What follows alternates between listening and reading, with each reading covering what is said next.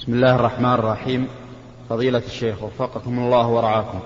تعلمون أن الاختبارات على الأبواب وبعض الطلاب يستحل الغش في مادة الإنجليزي ويقول هذه لغة الكفار ولا يجوز تعلمها.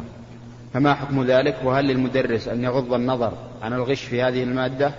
ثم من سبق له أن غش في هذه المادة معتقدا حل ذلك. ماذا عليه, ماذا عليه الآن؟ وهل المال الذي يدخل عليه من شهادته فيه شيء من الحرام؟ أفيدونا وفقكم الله. نعم. بسم الله الرحمن الرحيم. الامتحان ويقال له الاختبار. معناه أن الطالب يختبر لينظر مدى تحصيله في هذا العام الدراسي. وينبني على ذلك أن يعطى شهادة يجتاز بها هذه المرحلة إلى المرحلة التي تليها. سواء كان من الابتدائي المتوسط أو من المتوسط للثانوي أو من الثانوي للجامعة أو من الجامعة للدراسات العليا أو كان من سنة لسنة في كل مرحلة. هذا هذه الشهادة. وإذا كانت كذلك فإنه لا يحل للطالب أن يغش فيها. لقول النبي صلى الله عليه وعلى آله وسلم من غش فليس منا. وهذا عام في كل غش. ولأن ولاة الأمر رتبوا على هذه الشهادات أشياء معينة كالرواتب والمراتب وما أشبه ذلك. فكيف يمكن أن تنال هذه الرواتب وهي المكافآت أو المراتب وهي سلم السلم الوظيفي؟ كيف يحل لك أن تأخذ هذه المراتب أو هذه الرواتب وأنت لم تبلغ ما تستحقه بها أو ما ت... ب...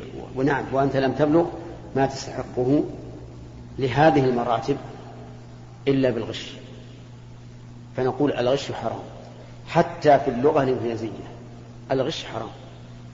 لأن ولاة الأمور قرروها وجعلوها من شروط اجتياز هذه المرحلة أن تجيد هذه اللغة. وأما قوله إنها لغة الكفار فهذا غير صحيح. كم من أناس مسلمين لغتهم إنجليزية؟ كل المسلمين الذين يتكلمون باللغة الإنجليزية في جميع أقطار الدنيا كلهم مسلمون. واللغة لا صنع للإنسان فيها. اللغة لا صنع للإنسان فيها وإن كنا نرى كما هو واقع أن اللغة العربية أفضل اللغات وأشرف اللغات لأنها لغة القرآن الكريم ولغة سيد المرسلين عليه الصلاة والسلام. لكن هذه لغة عالمية مشهورة يتكلم بها المسلم والكافر ثم هي مقررة عليك. ثم إنك ربما تحتاجها في يوم من الأيام. أنا أتمنى أني أعرف هذه اللغة. لأني وجدت فيها مصلحة كبيرة. يأتي رجل يسلم بين يديك ما تستطيع تتفاهم معه. ترى مسلما يخل في أشياء من من من, من الواجبات من واجبات الدين في الصلاة أو في الصوم أو في الزكاة أو في الحج أو في غير ذلك. ما تستطيع أن تتكلم معه. ولهذا أمر النبي صلى الله عليه وعلى آله وسلم. زيد بن ثابت أمره أن يتعلم لغة اليهود اللغة العبرية. أمره أن يتعلمها أمر. لأجل إذا جاءت الكتب من اليهود يقرأها زيد ويكتب ردها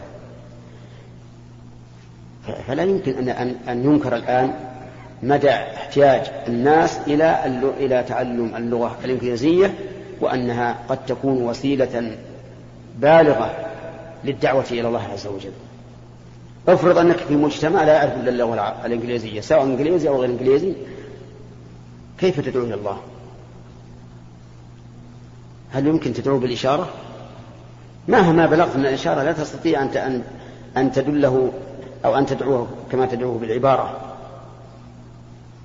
فهذا التصور تصور غير صحيح صحيح أنه لا يمكن أن نقول للناس الذين من الله عليهم باللغة العربية انتقلوا إلى اللغة الإنجليزية أو إلى اللغة الفارسية أو الأردية أو غيرها.